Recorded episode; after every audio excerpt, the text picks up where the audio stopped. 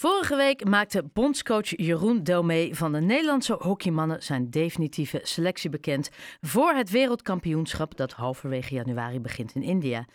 Ja, hockeyclub Bloemendaal is met vijf spelers hofleverancier. Een groter compliment kan je als team, club en coach niet krijgen. Dat lijkt mij althans. Maar dat vraag ik natuurlijk aan de coach van Heren 1 van Bloemendaal, Rick Matthijssen. Rick, goedenavond. Goedenavond. Uh, nou ja, in mijn opinie dus gefeliciteerd. Vijf spelers. Dat lijkt me een mooi compliment.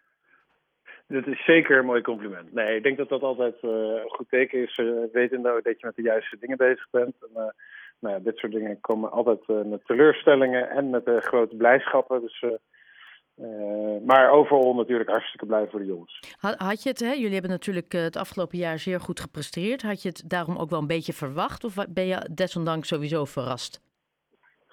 Nee, dat zijn ook wel echt twee verschillende dingen vaak. Uh, ik heb zelf natuurlijk ook bij het Nederlands team gezeten. Um, en daar goed zijn, uh, daar word je meer op beoordeeld nog, denk ik, dan dat je, hoe je op clubniveau presteert. Uh, hoewel dat natuurlijk absoluut helpt. Um, en in ons geval, ja, heel sneu voor Tim Zwaan, die is afgevallen definitief. En we hebben twee jongens die reserve zijn. Ja. maar dat zijn Jasper Brinkman en Dennis Warmerdam. Maar dat zijn wel twee jongens die pas eigenlijk een jaartje bij het Nederlands team zitten. Dus wat dat betreft uh, ja, zijn dat ook hartstikke logische posities. En is dat voor de jongens ook gewoon hartstikke knap dat ze dat gehaald hebben. Ja, want ik wil net zeggen, kijk, eh, van die vijf Floris Wortelboer en Thierry Brinkman... die mochten al vaker uitkomen voor het Nederlands elftal. Maar Teun ja, Bijns, Maurits... Wat zeg jij? En Jorrit Kroon, sorry. Ja. ja, en, en Teun Bijns, Maurits Visser en Floris Wortelboer... die zijn voor het eerst opgeroepen voor Oranje. Uh, ja, niet helemaal. Dus ik geloof wel dat, uh, ik geloof dat Maurits uh, een interland of 10, 15 heeft. Maar meestal inderdaad als tweede keeper. Nou goed, nu gaat hij ook als tweede keeper. Um, en Wortelboer heeft al wel geloof ik rond de 70 interlands. Dus die is vaker opgeroepen, maar altijd bij grote toernooien. Meestal door blessures het niet gehaald. En Teun Bijns heeft zich inderdaad echt in de selectie geknokt. Ja, want dat lijkt me best wel een enorme boost dat je daar wordt geselecteerd met de mogelijkheid om daadwerkelijk ook te mogen presteren voor je land op het, uh, op het WK. Nee, dat is natuurlijk uiteindelijk. Uh, ze willen allemaal op clubniveau willen ze 100% presteren. Hè. Na de WK dan gaat de focus, denk ik, um, hoofdzakelijk ook op bij de club goed zijn. Maar nu stond natuurlijk het afgelopen half jaar alles in het teken voor hen ook om, uh, om, om goed te zijn, om geselecteerd te worden. En nu uiteindelijk, nu ze daar staan, om, uh, om mee te dingen om een wereldtitel. Of in dit geval waarschijnlijk in ieder geval voor een medaille te gaan. Ja. Ja, en, en dan, eh, ik, ik noem gewoon even het lijstje op, maar dat weet je van mij. Nederland speelt uh, tijdens een groepsfase in januari tegen Maleisië, Nieuw-Zeeland en Chili. Uh, welke wordt volgens jou de spannendste pot, althans waarbij Nederland echt goed flink aan de bak moet? Ja, nou, dat zou in principe zijn dat negen punten. Uh, om het zo maar te zeggen. Dat zou op voorhand het geval moeten zijn. Net als bij het voetbalteam is dit uh, de, makkelijkste pool op voorhand. Uh, maar goed, you never know. En zeker als je de eerste twee gehad hebt, dan kan het zijn dat in de derde wedstrijd bijvoorbeeld jij zelf al gekwalificeerd bent en het laatste team waar je tegen speelt nog winst nodig heeft. Nou, dat zijn altijd lastige wedstrijden, maar om concreet antwoord te geven op jouw vraag is Nieuw-Zeeland van dit lijstje, lijstje het, de gevaarlijkste tegenstander. Ja, want weet je waar ik wel verbaasd om was? Um, in, in, Nederland werd in 1998 voor de laatste keer wereldkampioen. Ja. Dat is... Uh, nee, zeker.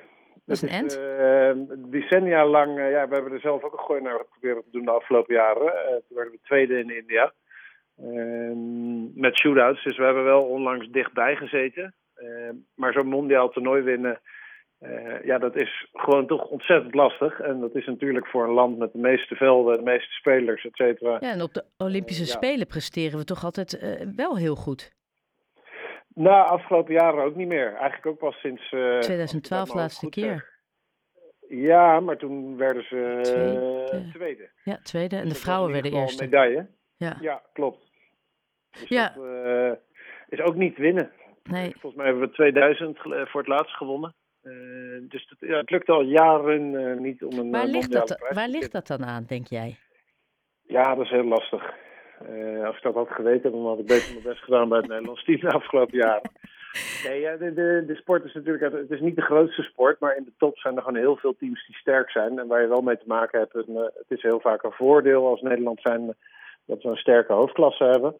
Ehm, maar het is ook een nadeel, want het betekent ook dat landen als uh, Australië bijvoorbeeld, maar tegenwoordig bijna alle toplanden, die hebben een fulltime programma. Dus die trainen een jaar lang samen. Ja, en, ja, en dat is, dat is denk ik wel echt een voordeel. En in dit geval voor Nederland een van de nadelen die er ook is. Ja, omdat het natuurlijk hier uh, sowieso op landelijk niveau heel hoog is. Het, het Utrechtse, uh, uh, ook het Utrechtse kampong levert vijf spelers. En dan hebben we het ook echt over de topteams binnen Nederland. het, het lijkt best wel of we wel een goede kans hebben. Ja, ik vind dat speculeren altijd een beetje lastig. Maar hoe kijk jij hier naar? Mm, nou ja, kijk, je weet het nooit. Ik denk dat Nederland uh, in, een, in een groep teams hoort. Uh, je hebt volgens mij België en Australië, die zijn echt beter dan de rest. dat is ook op voorhand gedoodverfde finale. Maar het is, een, het is een toernooi en daarbij weet je nooit hoe het balletje rolt natuurlijk. En dan zit Nederland denk ik met Duitsland, Argentinië, Engeland. nou, dat, dat soort landen zitten ze in een soort under India, ja, in een soort underdog rol. Ja. En ik denk dat als Nederland een medaille weet te halen, dat ze het ontzettend knap hebben gedaan. en dan halen ze goud, dan hebben ze een, een wereldprestatie geleverd. Ik, ik, zei het al, hè?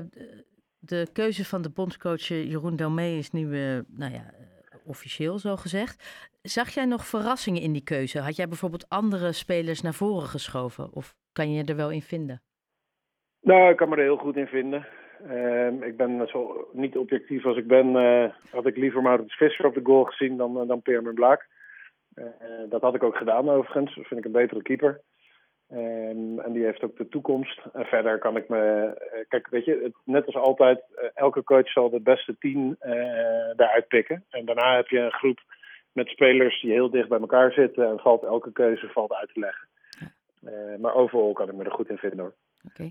Rick Maktijssen, uh, hockeycoach van Heren 1 Bloemendaal. Heel erg bedankt voor je uitleg en input. Geen zorgen, dankjewel. Dank je. Hoi hoi.